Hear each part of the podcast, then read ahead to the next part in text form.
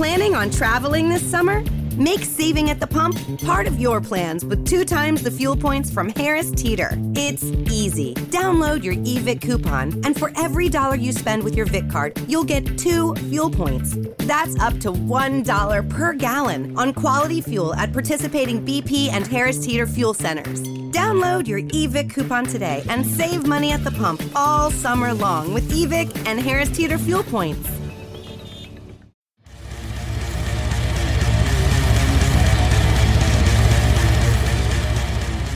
How are you, man? It's Nev. Hey, how you doing, brother? Good to talk to you. Yeah, yeah, yeah. It's actually really good to talk to you again, man. I haven't spoken to you in a little while, so uh, how you been? Right on. I've been good, man. Working, working, working. You off on tour at the moment? No, I'm at home right now. Uh, I took a lot of time off this year to work on uh, music, so I'm only going to probably do 40 or 50 shows this year. Normally, we do about 250, 280. Wow. Yeah. Yeah. well, dude, yeah, thanks for uh, joining us on the show, man. And uh, you you just about released the new Outlaws Till the End Volume One album, which has got some amazing interpretations of classic country songs, and it really seems like uh, this was more than just a covers album and more of a personal musical journey for you guys. Would you say that? Yeah, 100%. This was about trying to do something that's never been done, trying to crash two genres together that have never been done properly, uh, bring four genres of guests on punk rock, uh, gothic rock, outlaw country, and metal, and and just see what we can do. I find myself having to explain myself more to the UK audience or the European audience. But if you come to America and you're at a heavy metal concert, heavy metal backstage, barbecue on a tour bus, you're going to hear Slayer into Johnny Cash, Johnny Cash into Pantera, Pantera into Willie Nelson, like, and nobody looks around like who changed the station. So there, there's a there's a thing uh, in America where those outlaw guys, Cash, Waylon, Willie, Hank, they're the Lemmys of their genre. Mm. They never skew they never skewed their art for monetization, uh, and that's how I identify with those guys throughout my career. Any accolades I've ever had, any success at radio, TV, whatever, it's come to me on my own merit. I've never skewed my art for that. And uh, so, so putting this project together was essential. That we a make it heavy and non-compromising. B, we bring the kinds of guests that it deserves. C, we come we come with the songs that people will expect or want, as well as some outside uh, outside interpretations of well as well as other of other songs. But also keep the feeling of outlaw with this thing, which means I was said uh, I was talked to many times before I started this project. Many people in the industry said this is a great skew point. This is a great time for you to skew the art for monetization. Do some big clean vocals. You might cross over into another kind of radio. Might cross over into country radio. Who knows? That's when I I slammed down the button and put my middle finger up highest as possible, and was like, "None of you people understand what's what's happening here." You know what I'm seeing now, and I've been here a while, is that blues, punk, metal, these out these underground outlaw genres many of the artists now, especially in country and really in metal now, are starting to skew their art for monetary purposes. They're Mm. writing specifically for the radio. They're uh, paying five, six writers, producers to write their music for them. And so now you have a scenario where the biggest bands in the world that were like Pantera, Sabbath, etc., and they wrote their own tunes. Now those bands that are drawing five, six, seven thousand people a night, they're not writing their own songs. They're a big pop fucking machine, but putting it out like it's metal. So look, when we were going to do this, when we knew we were going to do this, we knew we weren't going to skew it for monetization, meaning it was going to be a true underground record, and and that culminated in all the guests coming on. I think if if if uh, the guests would have smelt the dose out of hey, we're going to do something here uh, to skew it for monetization. We're going to make sure and do something to get on the radio, et cetera. I don't think many of these guests would have joined because you've got guys like John Carter Cash who Mm. are com- complete outlaws.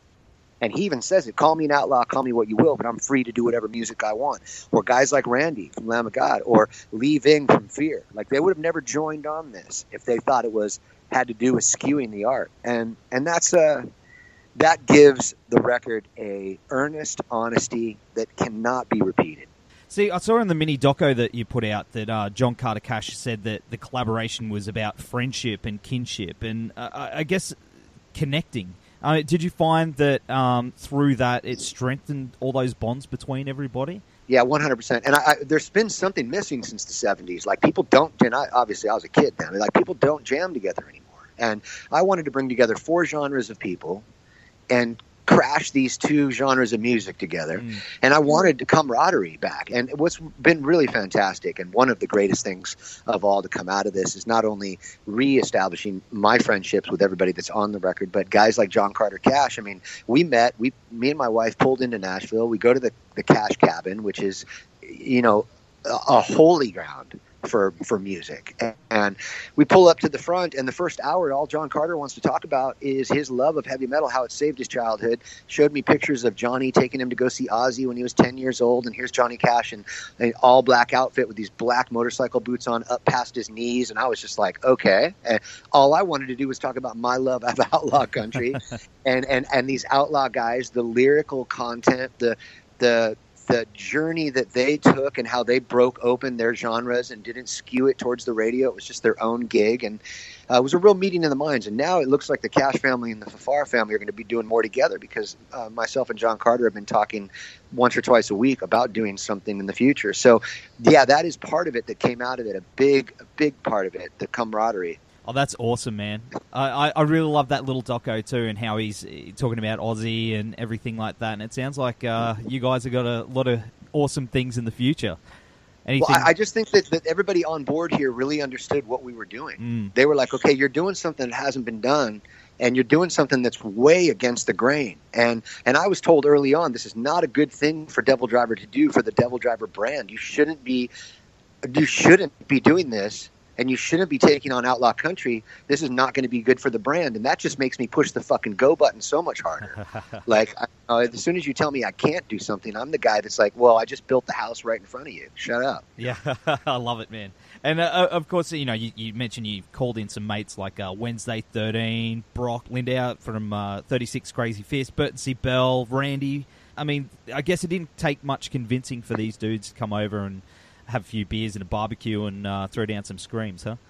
No, I mean it was cool, man. The first guy that I reached out to was Glenn Danzig. He told me uh, that he would do it. He's a longtime friend. He was my first tour ever, mm. and um, and he and, and then he got caught up doing the misfit stuff and, and doing some recording of some own stuff he could. So we started reaching out to people and and uh, actually, that's why Volume One got slapped on at the last minute because now once we turn the record in, we've got like 15 other people that said, "Hey, I would have done it. you know, I want to do it again." And four or five of them are from the biggest bands on the planet. So, you know, it was a, a, situation where I think if we weren't the managers for it too, it wouldn't have happened. A lot of the phone calls were 11 o'clock at night, midnight. You know, people calling, "Hey, what are you doing?" Okay, cool. Send me a track. Let me check it out. And um, I knew I didn't want to do it without three, without Hank three, and without Randy. So if I got if I got Hank and, and Randy involved, then we'd go for it. And um, from there, everything just kind of uh, just kind of spiraled, man. And as soon as we got in touch with the Cash family, then it started to get extremely fucking real, you know. And of course, uh, Volume Two that's got to be on the way. Will Danzig jump on that one? You know, I don't know. And and this was supposed to be okay. It's going to be three years between records for Devil Driver. I'm a big stickler on getting a record out every two years. Mm-hmm. a matter of fact, I'm online all the time, pushing bands and bagging on bands that wait three, four, five years for records. Like I'm the voice, I'm the face of fuck you for those lazy motherfuckers, right? So, I think I knew it was going to be three years, so I was like, let's do a cover record. It's going to be something easy. We'll get in, do a cover record. Uh, you know, get it out to the fans. They'll have something uh, in the meantime. That is not how this thing went. This was a insane labor of love. The logistics were complete insanity. The money ran out halfway through. I mean, it literally became a labor of love. And I remember four months before we were done, I said to my wife, "It's never going to get finished. Like, we should start concentrating on another record right now, on a, on a Devil Driver record right now. And whenever this gets done, it gets done." And she just kept telling me, "Just keep walking forward, man. Just keep going, and it'll get and it'll get finished." So this was a definite uh, difficult to get done, and I don't think any any good art comes out of easy, right? So uh, this thing is definitely hard to get done, and and it, and it shows when you listen to the record. It's everybody gave 110 percent. It was very non like no compromising, you know. I uh, I was cranking it on the way to work the other day, man, and it kills, man. It slays. like I, was... I appreciate I appreciate it. I mean, when you do something like this, you kind of you hold your breath, right? As an artist, I do. I hold my breath until people start hearing it. But what we've been hearing in the last week, week, two weeks of interviews has been absolutely unbelievable. We're hearing, you know, a 10 out of 10, uh, you know, record of the year. Uh, finally, somebody did something different. Uh, you know, wow, what a way to shake it up. Like we're hearing all these things that you want to hear after you do something Mm. like this. So I'm appreciative of that. Thank you. Well, uh, I think I almost got a speeding ticket. It's that cool. Okay, so I'm gonna, yeah, yeah, you better watch that. yeah. I've heard more than one person say they've got speeding tickets to Devil Driver, so that's all right. it's worth it, bro. It's worth it. It's worth it, bro. Uh, do you think that one day that uh, put it all together for for one big live show, maybe for a DVD, get everyone out there to uh, you know do that? I mean, I'd love to. I'd love to, uh, or or you know, one night in Nashville, or or get everybody on a tour bus and do four nights. You know, New York, L.A., Nashville, Vegas, something like that. It'd be great. Uh, but but seeing the way that this went, just getting this done, thinking I'm going to try to get all those people together and do a show, uh, fuck no. Oh man, I mean, you, yeah. you never know, dude. You never know. Put it out there. Yeah, I did. I actually told the label if we could get it done, you know, would you back it? Would you put it out? Uh, and they said they would. So we'll see what happens. Uh, you know, we're going to wait till this thing comes out and gets some legs, and then all the guests are going to start talking. I've been talking to John Carter already about when we come to Nashville, possibly him and Anna coming up and doing Ghost Riders. And I've obviously talked to Randy. You know, anytime we're together, you know, at a festival, maybe we should throw in Whiskey River or something. So we'll see how it goes. Yeah, awesome, man. Uh, I did stumble across the uh, Facebook promo filter for it as well. Or actually, my daughter did. My four-year-old daughter found it. so I've got all these uh, pictures in my phone that she's taken with the filter, and uh, it's like this cute little four-year-old in all this brutal fire and stuff. I thought that was pretty clever.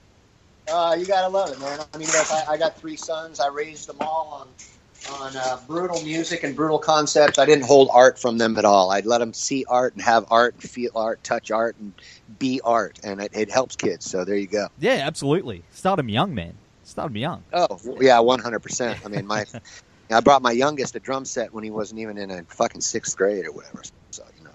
Is he shredding it now, playing drums? Oh yeah, it was Joe. It was Joey Jorgensen's drum set actually. Yeah, Oh wow, cool. Yeah, Yeah. awesome, man, awesome. Uh, of course, uh, one thing I did want to ask you about. I did see that you're a Star Wars fan. Is that right?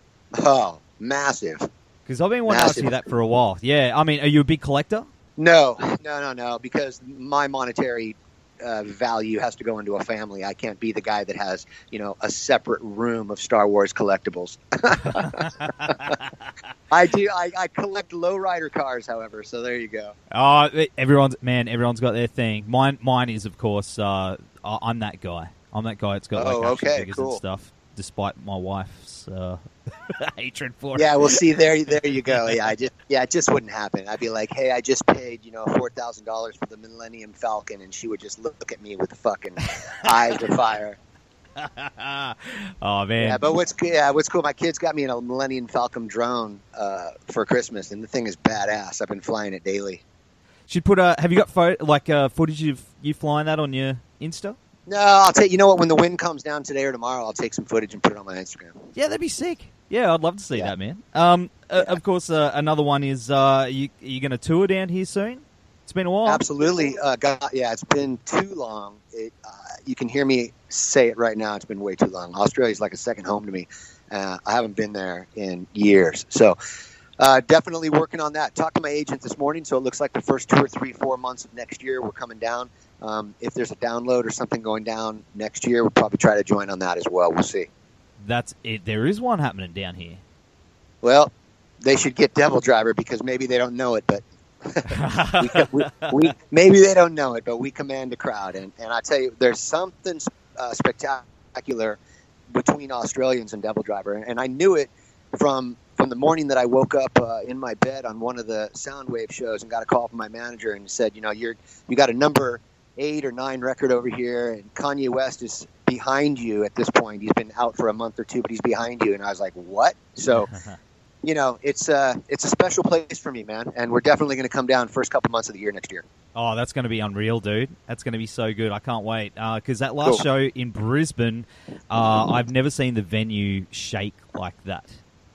No, yeah, that was pretty incredible, man. I mean, there's there's just something going on down there with Devil Driver and and Australia that I, I love, Mm. and uh, don't want that to die out. So we're going to come back and, and, and we're going to see it happen. But I remember the venue that night, man. I mean, it was it was going insane. But you know, there's there's some venues out here. There's some places in America now that we're not really allowed to play anymore either because it, the crowd kind of it gets fucking insane. And and let's put it this way, man. With with all the with all the bands out there, kind of like just you know throwing up hearts with their hands. And I know the world needs love and everything, but like there's a lot of shit to be pissed about. Mm. And, and I'm still in the trenches fighting for those kind of things. And so I can't be the guy to fucking throw up my heart, my hands into a heart on stage, man. I, I, I want to be like Cash and wear black all the way down until the man gets what he's what he's got coming around. And and for me, I think that uh, it, it's essential to kind of like uh, to do your own thing, right? And I, I just when I when I finally pass away one day, right? I, I just want to leave a scar. You know, I want to leave a really fucking deep scar. That's that's important for me. Well, I, I'd definitely say that you've carved your uh, that scar pretty deep on the uh, metal metal world, man. Especially down here, and uh, we definitely appreciate you uh, coming back whenever. And uh, man, this album kicks ass. Comes out uh, next week. I no, is it next week? June. July sixth. July sixth. July sixth. See, yeah. this is what this is what happens. I'm I'm I'm ahead of time here. I think. That's all good, bro. Oh, that was well. That was fucking well said. Yeah. well, Dez, uh, thanks again for taking the time, man, and uh, hope to see you down here soon, man. Take care. Uh, thank you, thank you so much, man. And hey, look, anybody down there that's ever supported me, man, in any of my bands over the years, I appreciate you all so much, and thank you very much. And, and we'll be down soon, and looking forward to it. Planning on traveling this summer?